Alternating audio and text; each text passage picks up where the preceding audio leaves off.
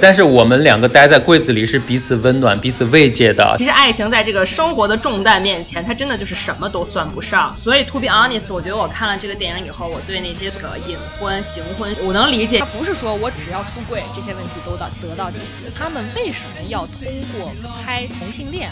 来拍这样一部电影？爱之于我不是肌肤之亲，不是一蔬一饭，哎，而是一种不死的欲望和疲惫生活里的英雄梦想。大家好，又到了每周五的时间，我们草蜜瓜电台的非物质草单又跟大家见面了。我是小鼠，我是深深野。大家好，我是吴婉婉。好，那如果大家有在喜马拉雅的平台关注或者订阅我们的话呢，而且。比较细心的小伙伴哈，可能就会发现我们在喜马拉雅的这个专辑封面和简介上呢，最近都是做了一些小小的改动。那目的呢是想让大家更加明确的知道我们三个人比较关注的话题和最想表达的内容，那就是我们写出来的这个更加亲近女性和更加关注边缘。那至于我们这个节目的宗旨呢，其实是没有变的哈，还是想让大家既然要花时间，那就不如听点好的。嗯，那首先关于这个更亲近女性呢，还是给大家解释一下，就是因为在我们这个三人小团体当中，哈，就是我作为男性的独苗，就真的人微言轻，瑟瑟发抖，就不得不在我们这个小圈子里紧紧的跟随主流。他就是弱势群体，对我就是这个圈子里的弱势群体。嗯，我们俩就是女性，我们这个就是介绍非常的直白，就是女性俺的边缘群体。是的，啊。就我自己也就在尝试说，哎，能不能更多的转化一下视角，去多多的理解他们哈。就比如我们上一期其实讲的这个摩天大楼，或者说之前的这个三十而已，到底是在看什么，以及这个谁才算乘风破浪的姐姐等等这些话题。其实都是以女性的视角出发去探讨的一些女性向的一些话题哈。那至于我们刚刚讲的这个边缘呢，因为呃我们对边缘的一个理解是什么？就是它不是一个大众的，不是最主流的东西，比较少被人看见和认知的一些群体。但是呢，他们的生活、他们的意志和观点，就其实也是应该值得有人去了解他们，有人去给他们讲他们的故事的。所以我觉得这也是可能是不管是电影还是电视剧，或者说书籍，所有的这些艺术形式，它本身一个非常。重要的表达的一个功能和命题，就是帮助你去了解平时你其实并不了解的一些群体的真实状况，他们也是真实存在于这个世界的嘛，对吧？因为你不了解，一个是因为你看不到，你接触的少；另外一个是因为他们被这样或那样的来自于主流的、来自于权力的各种各样的因素而遮蔽掉的群体和问题。所以我们非常希望能够跟大家一起，因为本身我们借助电影啊、电视剧啊、书籍这些东西。就是为了能够更大的获取我们对这个世界的认知，我们通过一个荧幕，通过文字，就是要看我们的双眼、我们的双耳听不到和看不到的那些角落和东西。嗯，可能这些题材里面反映的人，他你平时是接触不到的，他不是和你共同命运的人，但他一定是和你共同生活在这个世界上、共同呼吸的这些人。好，小鼠已经给大家制造了一个面纱一样的开场了，觉得小鼠。小鼠这场这个开场白特别特别的真挚和动情，哎，真的就说到他作为一个边缘人物的心声了，我只能说，所以就像就像我跟山野这种这个占有主流的这个大众的这样的一个形象呢，我们就是要对这个世界保有更多的好奇心，来了解和关注呢各种各样的以多元形态存在在这个世界上的人类们，对吧？好的。哎，这就把我 Q 出来了吗？既然说到这个边缘群体，其实大家可能比较主要的印象其实就是这个 LGBTQ 哈，可能大家了解的比较多一点。但这里还是让吴婉婉给我们稍微科普一下吧，就是这个 LGBTQ，我们英文课代表可以给大家讲一下都是什么。哎呀妈呀，怎么突然开始 Q 我？行，那我虽然没有准备，但是对于这个，我可以说，我作为一个幽默的学霸，也是幸运。手拈来，然后 L 呢就是 lesbian，然后 G 呢就是 gay。你能不能用一种 Valley Girl 的 accent 给大家解释一下？Yeah, sure. It's like L is for lesbian and G is for gay. 哎，那个第三个字母什么来着？B，对，B 就是 bisexual，就是双性人。然后 T 呢，就是 transgender，是吧？Yeah，是的，变性啊，变性人。还有一个 queer，queer，queer 就是异装癖 吧，是吧？就是所谓的酷儿。大家如果听过一些理论，就是所谓的酷儿理论里面涵盖到的一些人群。对，反正就是一些在主流眼里完全不被接受，就是很奇怪的，然后被很多不实的这个有奇幻色彩的传言包围的一些。群体。那所以，我们今天其实第一部想给大家推荐的一部电影哈，就是我们自己觉得值得一看，而且是一个非常非常少的，是关于老年同志的一个题材的片子，叫做《叔叔》啊。主要是因为最近这部电影在网上有了资源。对对对，这是最重要的一个点啊。因为它是确实也是很新的一部港片了，因为他自己在香港也是因为这个疫情的原因，是今年五月底才上映的嘛，啊，还在上，因为香港现在没有档期可言，因为上一上电影院就停了，上一上电影院就停了，你说这这这这谁能控制得了？就是就是，如果大家还记得，就是今年五月份的那个香港电影金像奖，就是尔冬升一个人用了十几分钟草草宣布完了所有颁奖名单，对，当时周冬雨是凭借这个少年的你拿了最佳。这个女演员，那至于这个最佳男演员，就是我们俗称的影帝，其实就是归属于《叔叔》这部片子里面的男主演太保哈。他在《叔叔》这部片子里面是扮演了一个即将退休的一个计程车司机。那他本身是一个同志的身份了，但是他很早就结了婚，然后生儿育女，一直掩盖自己的这个身份嘛。那同时呢，在这个片子当中扮演他老婆的这个欧嘉文哈，就是演员本人的这个姓名，他是拿下了最佳女配角的。就虽然我们之之前也去聊过香港电影金像奖现在江河日下的一个呃状况，但是无论如何如何的话，这还是对一部片子很大的一个肯定了。我觉得，就是给大家稍微介绍一下这部电影，就是当然它的故事刚才小鼠已经跟大家说了，就是相对来讲它不是特别难以理解的一部故，它没有特别复杂的故事线，可以待会儿我们再展开跟大家谈。这边稍微跟大家介绍一下，其实就是一个 gay，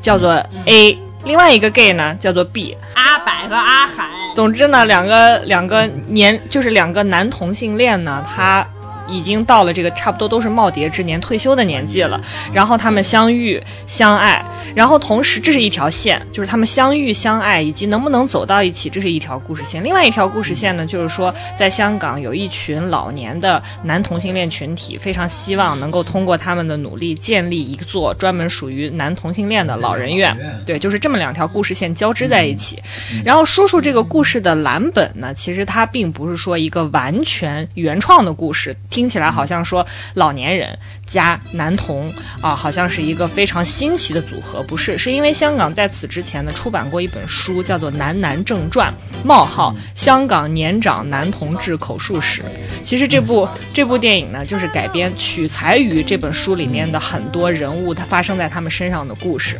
就是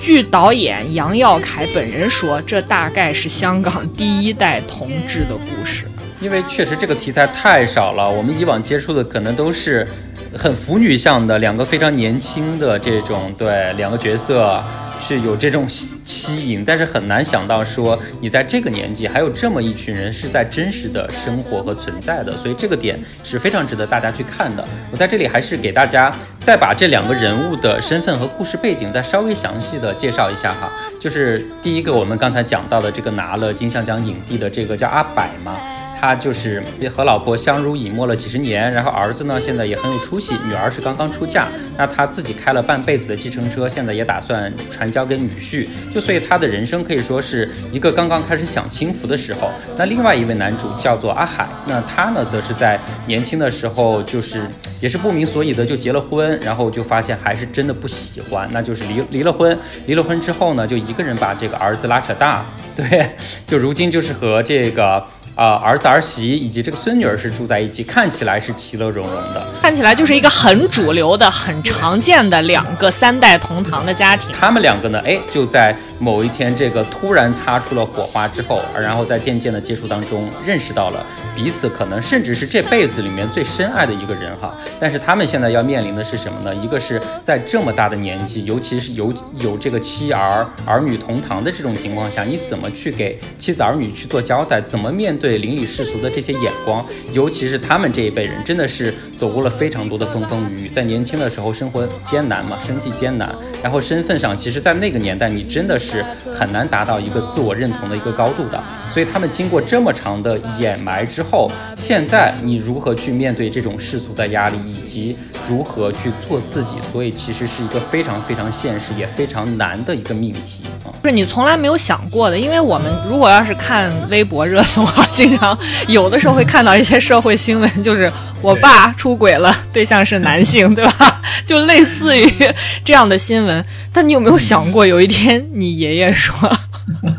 对啊，就大概是这样一个感觉。对他们好像是在我们理解之外的。我们现在谈 gay，好像都是年轻的 gay，好像老年人没有 gay 的权利，其实并不是啊，他们是真实存在的群体。对，其实其实我觉得我们对老年的。就是同性恋群体缺乏了解，是因为其实这些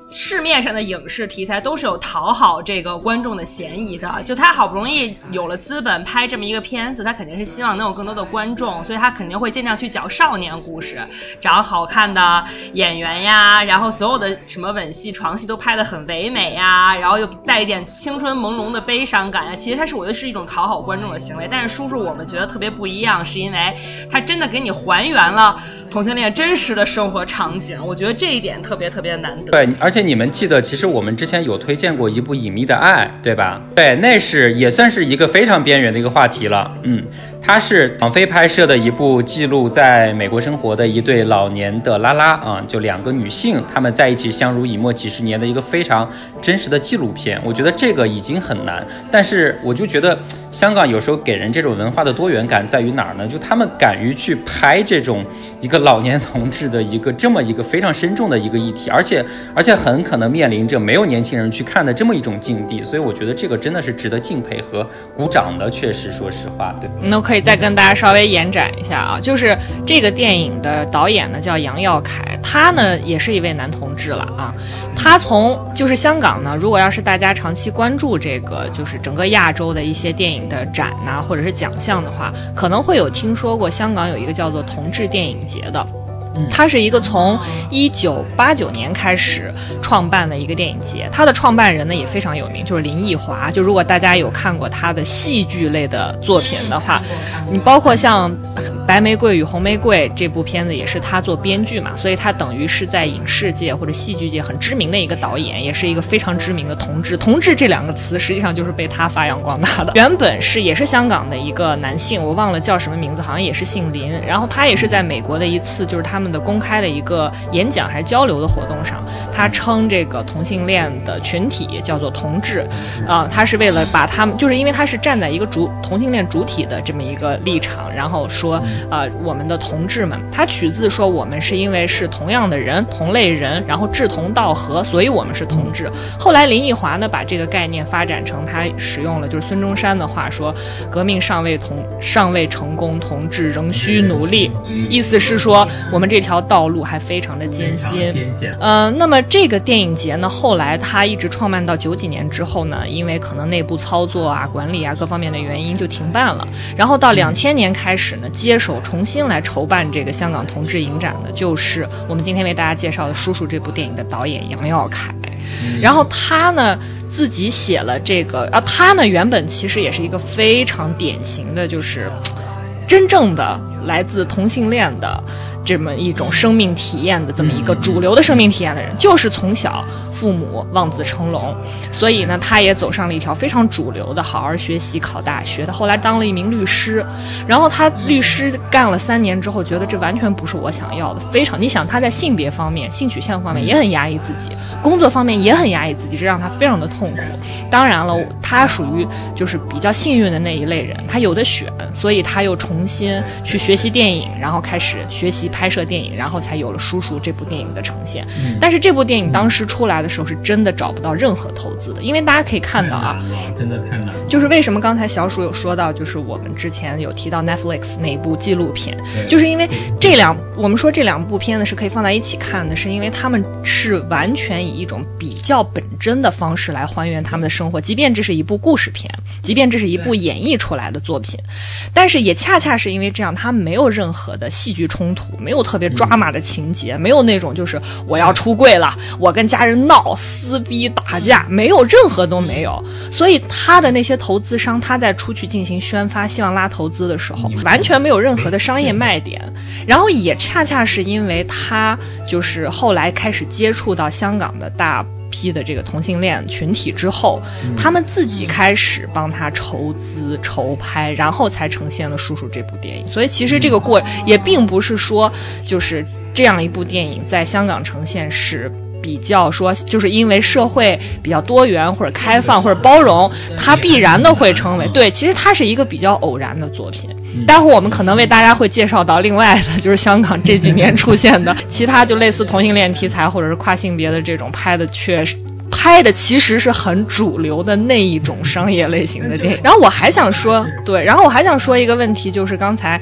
乌安兰提到的，就是我们现在为什么说我们非常推荐《叔叔》这部电影呢？是因为它是我们所说的那样一种，就是就像我们之前谈女性主义吧。我说，我们我们希望真正看到的女性主义，或者说我们比如说在摩天大楼也好，或者说在其他的我们对电影的一些啊这个讨论或者是批评的这个过程中，我们谈到的所谓女性主义的作品也好，我们实际上希望看到的所谓的女性作品，这么说吧，是我觉得是能够在女性的独特的视点中见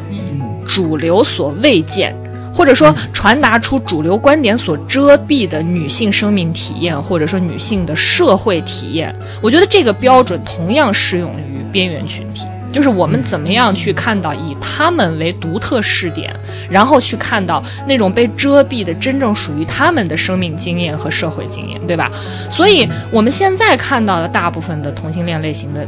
这个作品，最有名的这两年的。Call me by your name，对不对？然后月包括月光男孩，即便他包裹了黑人种族的这样另外一个外壳，但是他仍然是所谓的同性恋题材。我觉得是恶化成一种卖腐的卖，就是给腐女看的搞基的这样一种经济增长点的作品，对吧？所以就是说，呃，这种基腐元素已经。成为了就是全球娱乐工业的这种新卖点，以至于就是大家开玩笑说，所谓什么英剧啊、英国电电影啊、英国娱乐工业，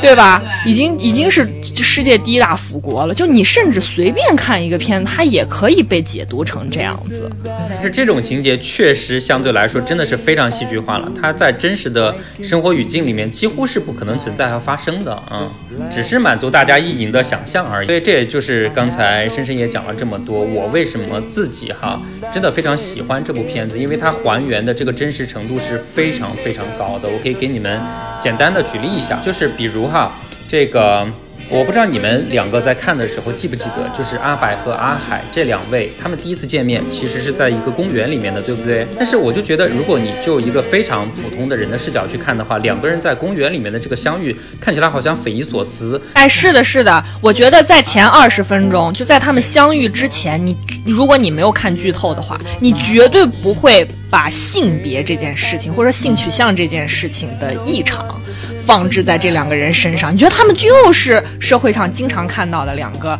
啊，就是老头儿，就这么简单，你不会怀疑他是同性恋。但是呢，就是其实就他们这个年纪的人来说，其实包括不管是香港、台湾还是内地哈，就他们这种年纪层次的同志群体来说，他们可能习惯了一种比较古早的一种相识方式，就是在每个城市会有一定的同志据点。北京就是那个东东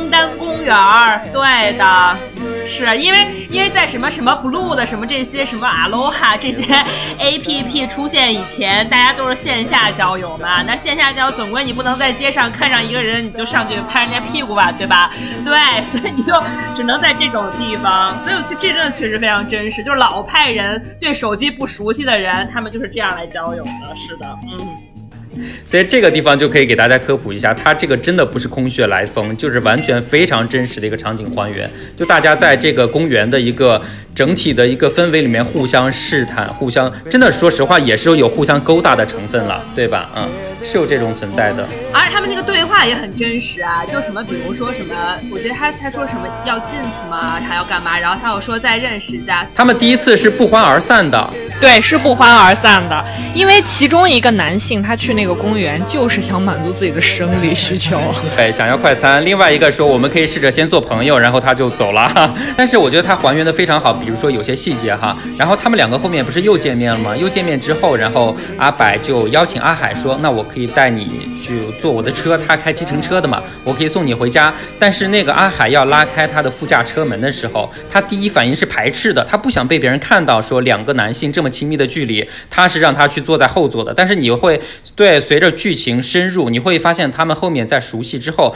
尤其是有了这种身体的很亲密的接触之后，他那个阿海是完全可以坐在副座的，所以这种细节的拿捏和把握，我也觉得是非常棒的，就是真的是非常真实的一个进展的一个程度。对对，大家不要把他们只当成一次肤浅的约炮，就是他们也是有精神上的欲求的，也是需要试探那个亲密感，并不是说一瞬间你是 gay 我也是 gay 哦，我们两个。就一起走吧，不是这样子的。而且你看，我们刚才讲了，他们两个初识的时候，阿柏这个出租车司机他还是很谨慎的，就是比较保偏保守的。但是为什么？我记得那个镜头里面有给到一个镜头是什么？就是在那个公园里面，阿柏去上厕所小便的时候，他一直在肆无忌惮的。偷偷瞄旁边的那个男的，对，这也是塑造的那个语境，就是说明这个公园确实是这个特定群体去相识、去认识、对，去接触的一个部分。所以他把这一部分虽然没有很具体的去交代，但是确实是非常非常真实的一些细节，嗯，就包括说，就他们后面不是有一个同志浴室的群像嘛，就一堆老年同志在那边，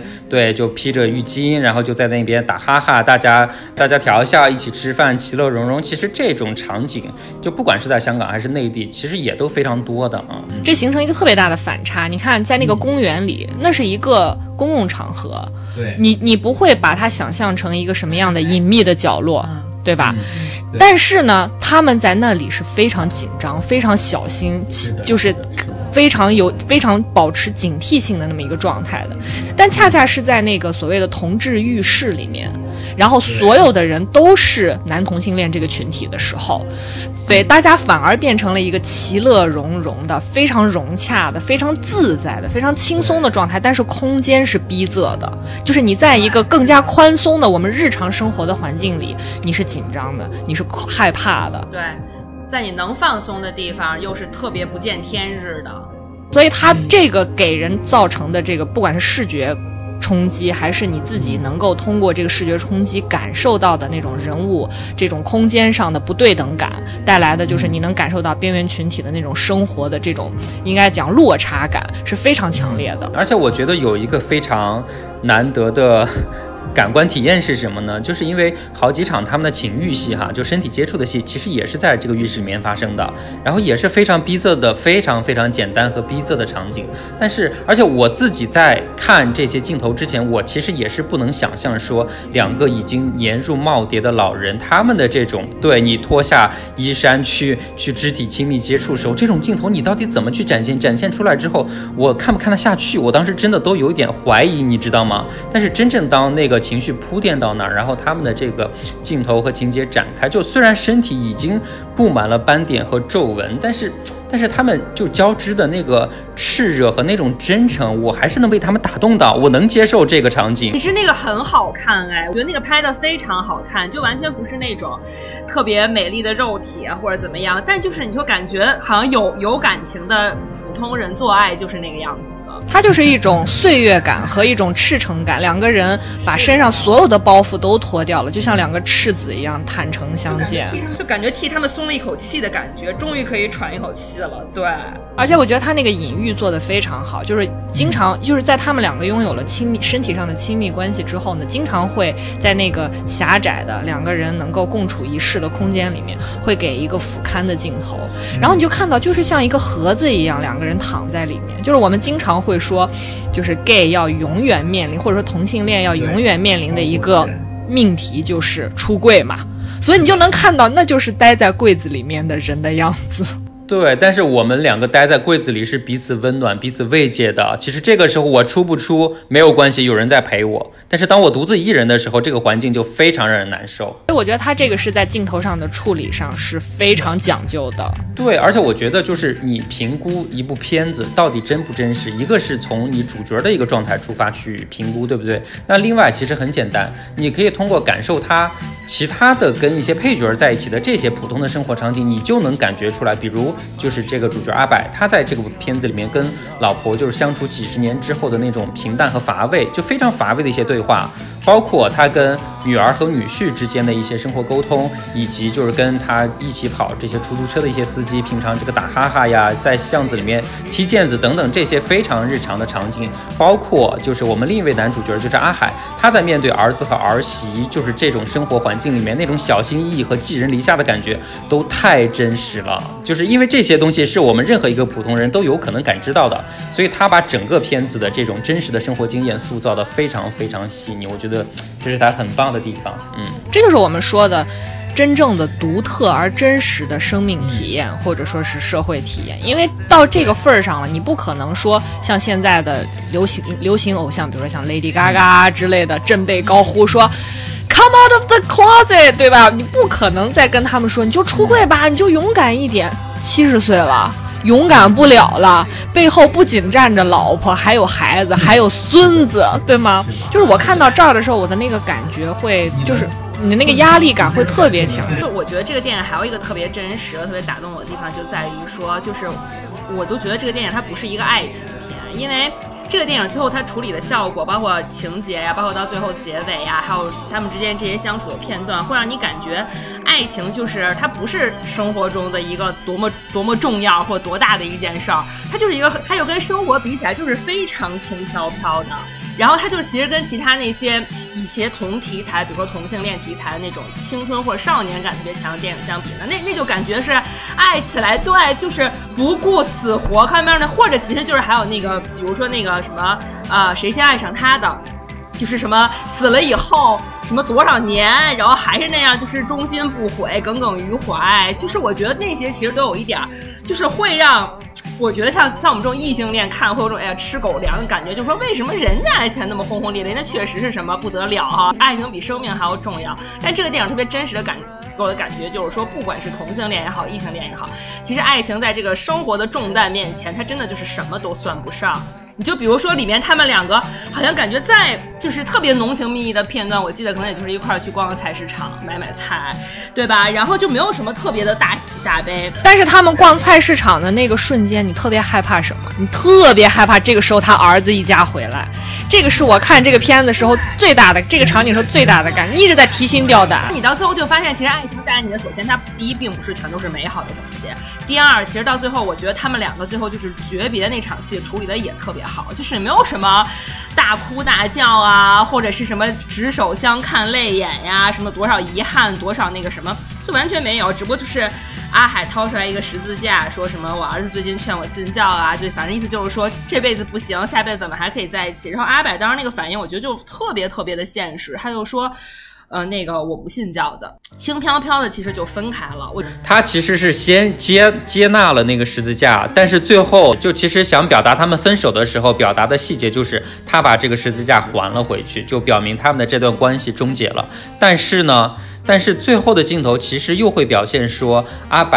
还是怀念他嘛，对不对？所以他自己会去悄悄的一个人坐在教堂里面去感受阿海在的时候的那种气息，这种东西都拿捏的太好了，我觉得。他后面在教堂这场戏也是，就是你要从一个隐喻的角度，或者说是一个更更加深层次的一个故事线的角度去看的话，他那个演，你看他那个表演的话，他一个人坐在教堂里面，教堂里面什么都没有，他望着主的那个像，然后眼神充满了空洞，充满了未知，充满了空虚，就是人这一辈子到底图什么呀？就是他也在诘问老天，你是上帝哎，你告诉我好吗？就是 OK，我一一辈子，他因为他为什么特别的真实？这两个人全部来自于底层，其中的这个刚说的最后到了教堂的这个阿海，他是等于前面其实交代他等于是在文革期间来了香来了香港，来了香港之后一直在底层打拼，这个干过工人，后来又当出租车司机，然后非常非常的辛苦的过了这一辈子。爱情没有办法支撑他活下去和吃饱饭，对吧？所以，所以，但是到了他真正的耄耋之年了，他觉得钱我也给家里都交够了，孩子我都抚养长大了。老婆，我也没有亏欠他。他前面也和他，他前面也和他的那个喜欢的人有一段对话嘛。那个人说他对他老婆是有亏欠的，所以他们年轻时候早早就离婚了。他说我没有，我跟我老婆反正一直过到现在。我老婆你看也是很融洽、很很很和谐的。但是到这个时候，我我遇到了我喜欢的人了。啊，我没有什么包袱了呀，我要退休了呀，可是我竟然也还是得不到。然后我接下来就是你看到他那种诘问，那种。压力，这是让我非常难过的一部分。而大家看到了吗？就是你拍一部片子，你只有把所有的这些主人公他的整个的生活语境、他的家庭状况、他的社会层次地位，所有的这些东西都带出来，你才能更好的从一个人或者说一对爱而不能在一起的情侣的角度去出发，去理解他们这种比较真实的爱恨。就包括我们刚才吴婉婉提到的，他年轻的时候因为生活所迫，所以整天就是拼命的埋头干活去挣钱去养家糊口，从结婚到生儿育女，其实他根本没有想的空间的，他没有考虑的空间，他们也没有力气去想。所以等到现在真正退休了，似乎觉得说，哎，好像可以好好的玩一下了。但是没想到，哪怕在遇到他这辈子可能是最喜欢的一个人，就是阿海之后，他却反而被自己一手营建出来的这个幸福的家庭裹挟住了，最终还是无法脱身，就非常非常让人。难受的一种情绪。那至于另外一个阿海，他年轻的时候就是懵懵懂懂结了婚嘛，但是一手把儿子拉扯大，结果现在又要在儿子的眼色底下去非常非常小心翼翼的行事。都让都真的都是让我觉得说，人这一辈子你辛苦了这么久，真的到底是在为自己还是为谁？这个命题你一下子说不清楚了。恰恰是这种东西，能让说电影能能让我们进入他们的这种情节，能把让我们把他们当成跟我们一样的人去理解，而不是带上所谓的一个正常人这种与生俱来的高傲感和偏见。这样的话，你才能把它当成一个寻常的你能感受到的爱而不得的故事去感受和理解它。而且事实上，你并不是不能理解。就比如说像我们看那个八二年的金智英，对吧？然后后面孔刘和另外就是他上了，就是之前有一个孔刘演的那个鬼怪那个。电视剧，他上了其中另外一个男主角的那个一个节目，然后两个人开车的时候发生过一段对话。这个孔刘就说：“说我当时在演这个八二年的金智英的时候，其实我感触还蛮深的。我想到了我的妈妈，她这一辈子应该也是这样过来的吧？她可是一个直男哦。”那那一部电影实际上就是也是我们所说的，那是一种真正的来自于女性的女性视点的生命体验。大家如果有兴趣可以去看，如果我们以后有机会可以跟大家分享一下这部电影也是这样子。为什么它会以一部以男同性恋加老年群体来呈现这样一个故事？就是大家有没有发现，就是老龄化现在也基本上是城市。呃，继续往前走，或者说城市化这个程度越来越深，所必然造成的一个社会矛盾或社会问题。对，但是当老龄化这件事情发生在同性恋身上，它是一个必然性哦，并不是说同性恋永远不老，是吧？所以说，所以说，当当老龄化这件事情发生在同性男同性恋的身上的时候，你会发现这个矛盾变得更加的尖锐。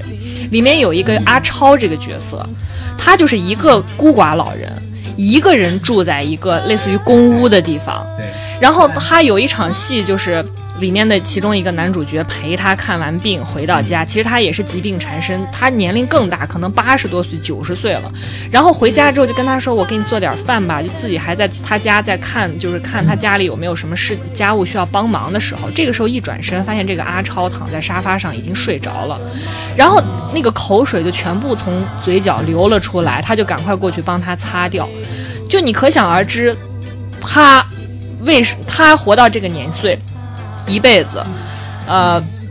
到了老了，没甚至是不如我们说的这一对男同男，我们说的这一对男主角，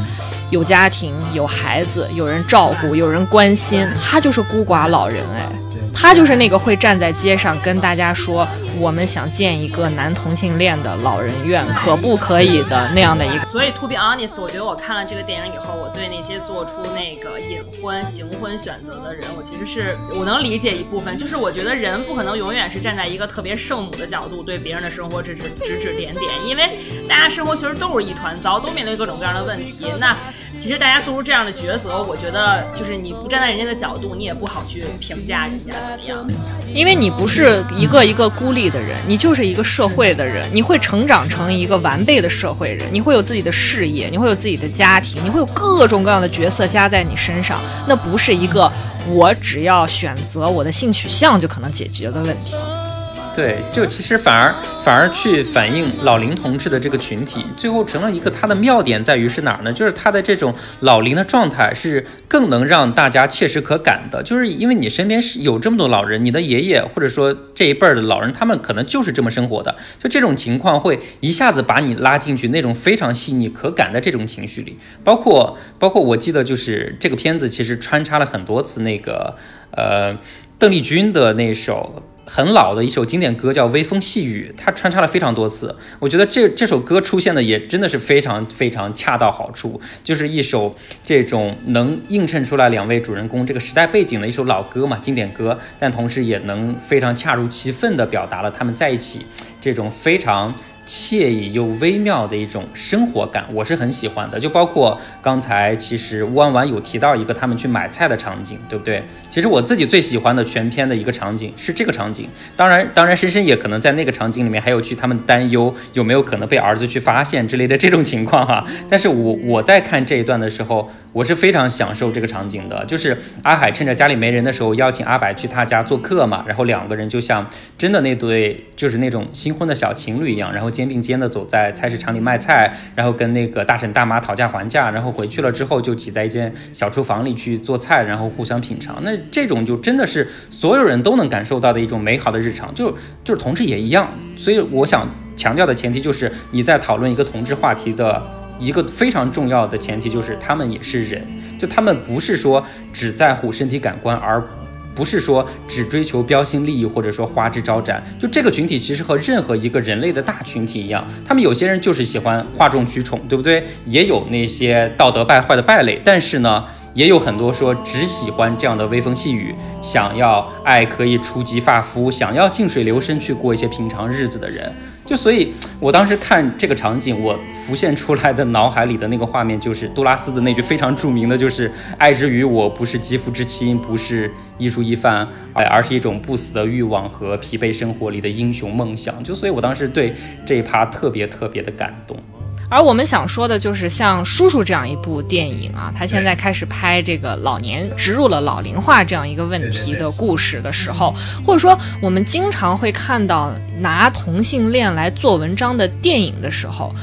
就是更多的人啊，我我必须要说一个前提，就是更多的人，因为你现在是在这个基卖基卖腐这样一个全球化娱乐工业的这这样一个前提下，所以你会觉得啊，就是为了猎奇，看看同性恋是怎么样啊，他们就是那样嘛，又长得很漂亮，然后大家说话又很洋气，然后又有很多青春期更加敏感的哀伤，然后这这形成了一种对同性恋的固化，或者。说形成了对同性恋题材电影的一种偏见，你会觉得他拍这种干啥？这跟我没有啥关系。对，就讲到这里，就是我觉得我们真的不得不提出来另一部批驳一下，就是和他几乎是同一个时期的，也是港片的一个出品的，叫做《翠丝》的一部电影啊。这部电影就真的是可以作为我们今天反派的一个代表，而且还 share 了一个演员扮演阿海的这位角色，嗯，他在这部《翠丝》里面是扮演了一个跨性别者哈。一个 transgender，对，是的。翠丝这部电影呢，它本身拍摄的就不不再只是仅限于同性恋了，它讲的是跨性别者，丹麦小姐那种感觉。她是对自己的性别焦虑感，那他对自己的性别感到焦虑的人，她是她她甚至并不是说我在性取向上有什么样，因为她是女性，她也可以喜欢女性，她也可以喜欢男性，但是她作为女性，很可能本身对自己到底应该是女性还是男性产生巨大的生。生理上的排斥反应，所以他后面才会采取，比如说生理上的方法，或者是克服了心理上的障碍，真正的找到属于自己的性别。我们大概就是跨性别的群体，可以这样解释。对，就是我很能理解他这个主题想要表达什么。他也想表达说，一个人在步入中年之后，终于慢慢的开始了解自己，了解自己的身体，包括身体里面住着的那个自己到底是什么性别的。然后他努力开展了一段为自己的这个性别去去争取，去去获得这么一种权利的这么一个过程哈。我觉得他这个方向是没有问题的，但是问题在哪儿呢？就是他在表达这些人群，包括他们在转换、在找到自己的过程当中的这个过程，他们表达的太刻意了。完全没有逻辑和动机，让人觉得非常刻板。或者说，他的逻辑和动机为什么显得那么的荒唐？或者那么的荒谬，他恰恰不是站在跨性别者的立场上来看待他们的生命体验的，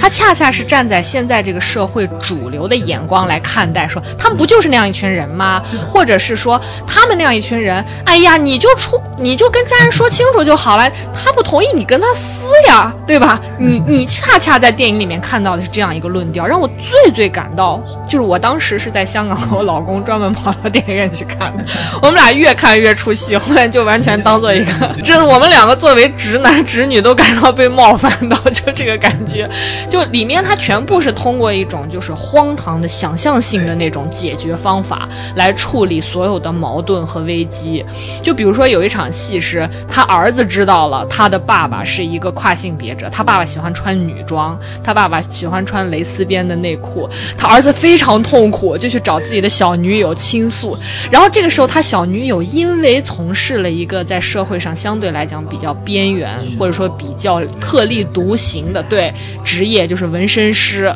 所以呢，这个时候他的小女友就骂醒了他：“你怎么能这样说你爸爸呢？你真是个混蛋！你快回去给你爸道歉。”这个事情解决了，他儿子回去就接受他爸了啊！这就是这个电影，我就真的深刻的感受到自己的智商和情商遭到了冒犯。而且，而且惠英红在这个里面演男主的老婆，就她的转变也是非常神奇和让人琢磨不到的，就是突然的，好像她就已经悟到了什么，就好像慢慢就已经。突然就可以开始接受她老公了，我也搞不清她到底发生了什么转变。对对，就人人物都没有动机，就是就就我觉得这种电影其实就是完全拍来猎奇看的，就是那些演员也是。感觉想要证明自己，所以要演一些这种突破性的角色。就他们所有人，就是感觉，就他他自己其实根本没有相信他的角色，他自己他自己都不相信他为什么会做出这样的选择。哎，真的是这个感觉，就是其中的这个男主角，他被他所谓这一类的跨性别者的朋友们带到了一个 pub 里面去，他戴上他的假发，穿上女性的衣服，开始在里面翩翩起舞。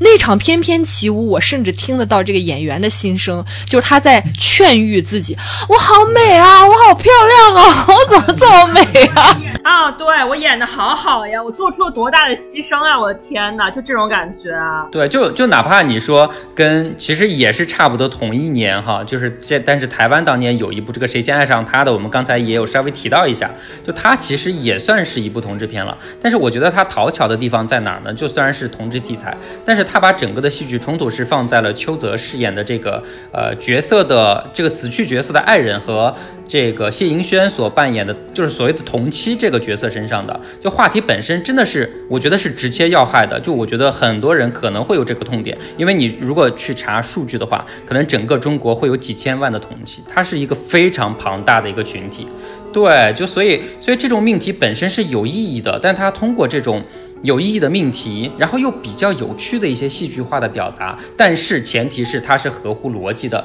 有出发的这个逻辑和动机的，然后最后让两个原本看起来水火不容的两个人的关系能达成某种程度的和解。我觉得这个不管怎么样，你对这个现实议题是有帮助的，是有推进的，而不是像翠丝这样以你本来就有的一个观点和视角去反映这些人。那你这部片子的意义在哪儿呢？你能让我们了解什么？而而且我觉得深深的感受到一种主。主流价值观那种居高临下的怜悯和悲情啊，我好同情这一类人。你看他们好惨，好可怜哦。就是我真的深刻的感受到的就是这样一种。但是这部片子在豆瓣有七分以上，我真是不懂。我很疑惑，匪夷所思啊。而且就是其实大部分的同性恋题材的。电影或电视，或者说跨性别者，或者我们刚才说的所谓边缘群体。那大那现在大部分我们能看到的，包括像叔叔这一步，当然其实叔叔这一步是更高一筹的，因为他已经触及到了深刻的社会矛盾。然后像就是是谁先爱上他的，他主要讨论的是人与人之间的交往的问题，如何克服性别上或者说性取向上面的这个问题。然后但是呢，其实他们都比较。比较认真的去触及到发生这些问题的根源，就包括像谁先爱上他，他们都是最底层的人。但凡他们有的选，他们也不会变成这样子。为什么我们包括看，为什么蔡康永说，就我非常能理解他，他在奇葩说上不是说我我没有办法跟你说你就出柜吧，这个世界你要面对的那种，他可能作为一个就是。书香门第的，对，或者说他来自一个更好的教教养、更好的文化、更多元的家庭，他对于底层人的这个体验是更少的。就比如说，你看现在的乐队的夏天，那个马东没办法跟五条人去对话，也是这样的，因为他们没有更加底层的生活经验，对吧？但是从直觉上的这个生命体验上来讲。那个蔡康永是有这个非常、非常、非常深刻的感悟的，就是人生感悟的，就是你我没有办法劝你出轨，真的，你要面对的问题太多了，那太痛苦了，我没有办法时时刻刻陪着你。大家可以想象，就以蔡康永的这个社会角色和地位，他都已经这么难。那普通的这些群体，真的面对的是一个如何复杂和困难的世界，非常难以想象的。对，所以我觉得叔叔就是创造了这样一个难，就是给你看这样的难题有多难，就是终其一生同性恋都要面对出柜的问题，然后与此同时，你作为普通人类要面对的所有的婚丧嫁娶、老龄化、没钱、事业的危机等等，都是混杂在这些难题里面的。嗯，它是无法分割的。它不是说。我只要出柜，这些问题都到得到解决。但是大部分的主流眼光觉得他们的问题就在于出柜或没出柜。你还是确实是没有真正深入想去了解这一部分人啊。所以如果说大家但凡有这个想去了解他们的想法，我都觉得叔叔这部是一个很好的切入点啊。但是就是说回来，就是香港这个地方确实还是比较擅长呢，还是说不知道说他们是喜欢去反映这些话题。就其实，如果你去回溯，就甚至回溯到九几年的时候，就当时有好几部是非常非常经典的同志电影，《春光乍泄》。其实我觉得《春光乍泄》就是还是有像我刚刚之前说的，就是我觉得他所反映的事情，就是也跟叔叔里面反映的。给给我的感觉一样，就是在于，其实不管你是同性恋还是异性恋，在你处理爱情的时候，其实你面临的很多困境是一模一样的。因为其实《春光乍泄》，我觉得它是有一个理想化的一点，因为它是把整个故事放放在了一个完全没有社会压力的地方。他们两个人没有人认识他们，对吧？也没有任何社会压力，然后在布宜诺斯艾利斯那种，就是没有人 care 他们是。出不出柜的，看完全把你放在了一个特别虚幻的背景下，让你看似好像抽离了一切社会对你的压力。那这样的边缘爱情就一定能成功吗？就发现其实也并没有成功。就大家看来也是一个特别贫穷的两个人，是一个特别普世化的这个一个爱情悲剧。他你就你让他说这么理想的环境，然后你们两个或者三个加上张震哈，这种极其理想化的长得长得又特别美的人，就是还是没有能最后走到一起啊。就是你还是会面临各。各种贫穷啊，穷的要死啊，然后有第三者的有一些诱惑呀，然后你又耐不住寂寞呀，然后这个性格不合的争执啊，包括你出去玩都玩不到一起，就完全是那种 所有的直男直女任何一种感情形态里都会遇到的问题。是的，所以，我我我就觉得，你看《春光乍泄》的时候，一定不能说以看一个同志剧的眼光去看，你真的就当一部言情剧、言情爱情片，你去看看，就是被纠葛在这个城市里面的世俗男女的一个普通、非常普通的一个面相，去看故事就好了。对，而且我觉得，恰恰你不能带着所谓的你猎奇对同性恋那种嗯异样的眼光去看。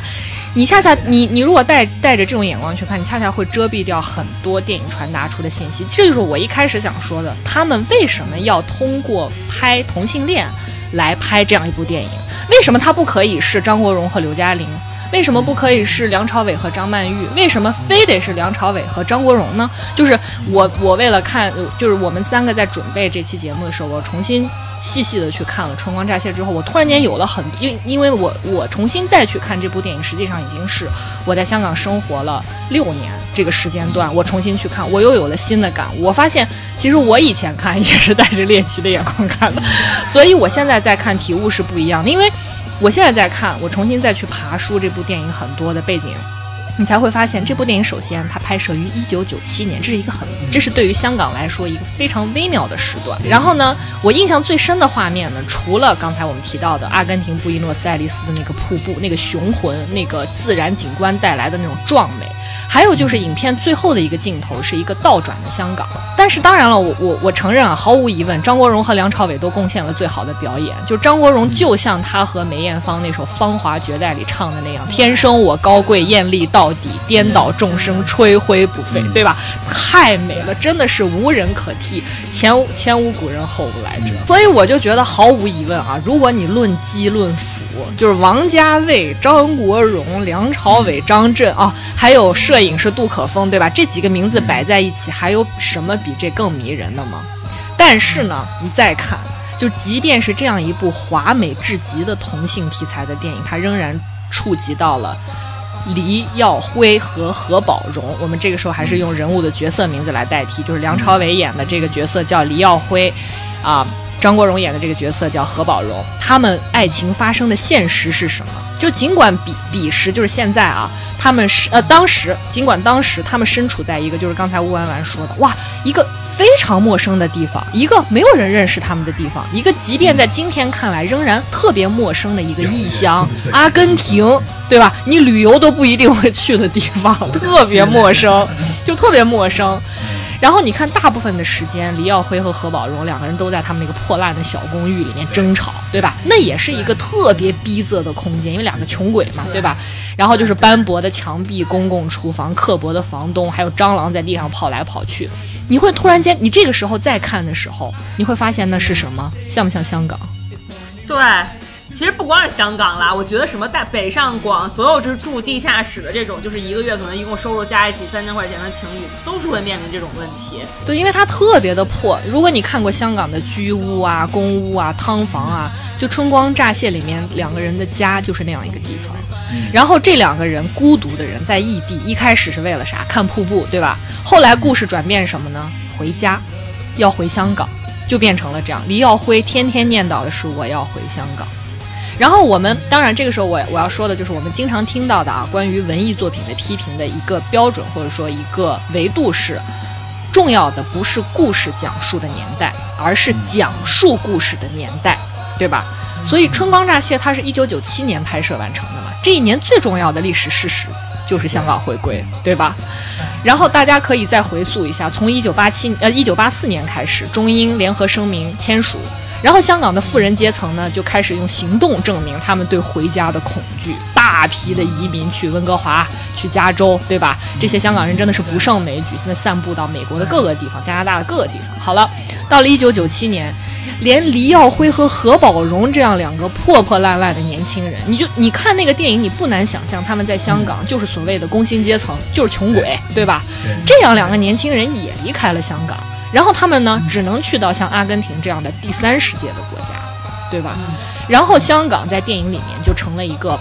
想回，但是回不去的地方了。嗯，这里可能大家会说，就是有一点过度解读的意思啊。那我再跟大家回溯一下这部电影里面的一些细节，比如说我们跟着李耀辉阅读了他写给父亲那个越长越写越长的明信片，然后我们知道他父亲，我们通过他的那个信，我们知道他爸是一个恐同的人。就是就是，对吧？而且非常排斥自己，甚至两个人很久没有见面。然后呢，这两个年轻人呢，恋爱的日常就天天吵架，天天吵架，然后从头来过。李耀辉，我们要不要从头来过？对吧？这句经典台词。然 后甚至像看瀑布这样一个寄托了两个人最质朴愿望的一个预言性的东西，也幻灭了，也幻灭了。这么简单一个事，就是去看一个瀑布，看一个自然景观，对吧？然后你会发现。同性恋、穷人、出走的香港人，他们共同交织谱写的就是一九九七年的香港。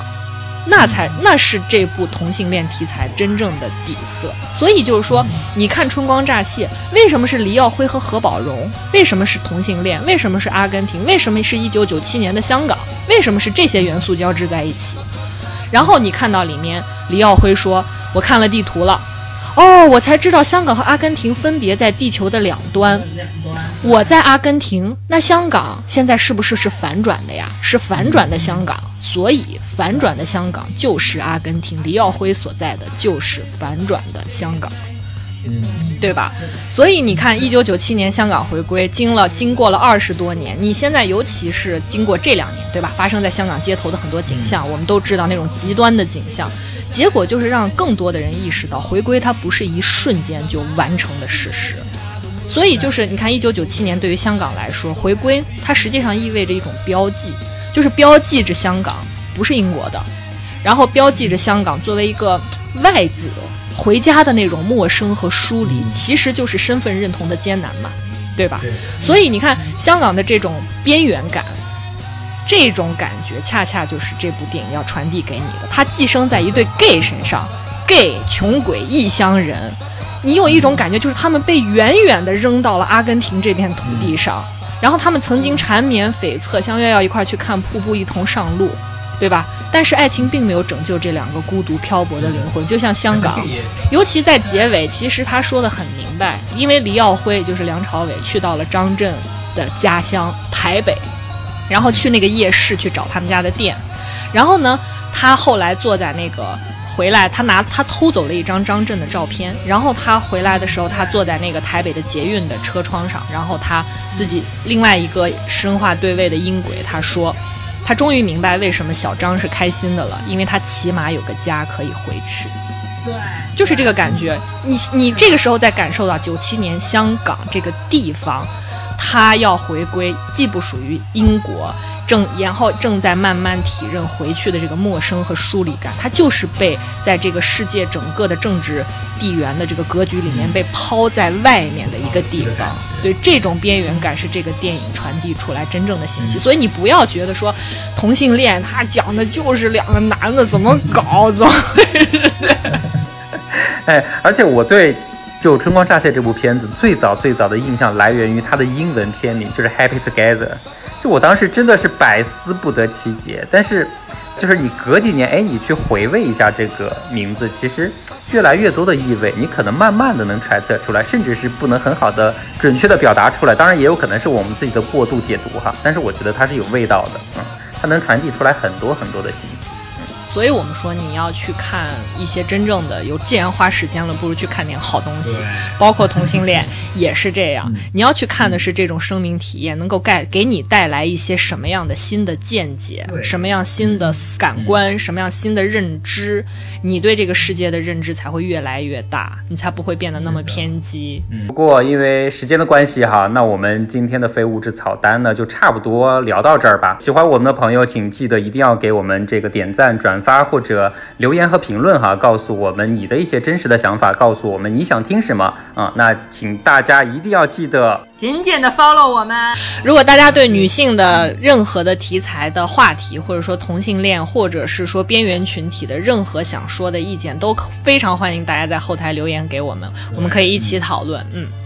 好的，那最后呢，还是呃想用《叔叔》这部电影里面贯穿始终的这个主题曲，就是《微风细雨》哈，来结束今天的节目。同时呢，送上来自我自己个人也还算比较喜欢的一部《美少年之恋》哈，这个。片子里面有几句我个人非常喜欢的几句话，算作我们今天对于主题的一个总结吧。嗯，就是爱活在心上，不是时间可以轻易打断，就算是交汇时短，记忆会超越岁月边疆。爱活在心上，不受谁的决定改变方向。你真爱过，这就是答案。所以无论如何，希望每个收听我们节目的朋友最终都能有所收获，属于你自己的那一份爱意。那下周见吧，拜拜。嗯，下周见，拜拜。拜拜。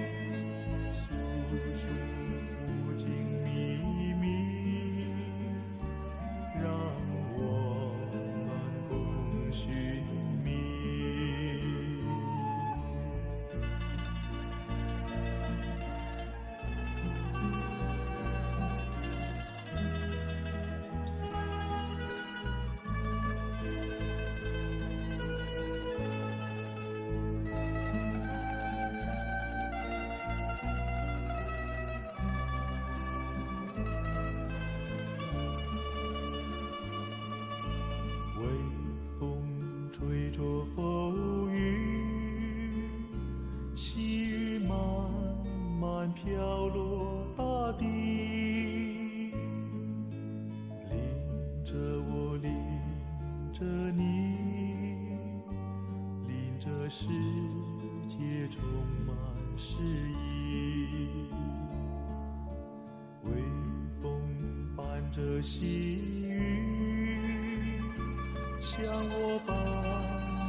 可爱的你，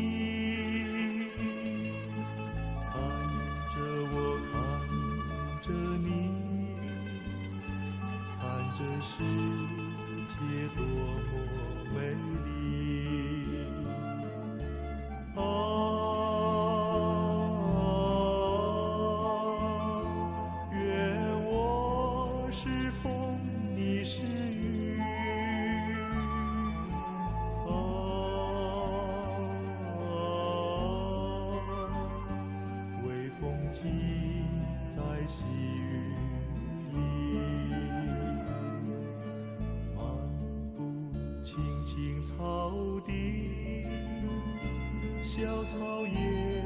在轻轻地。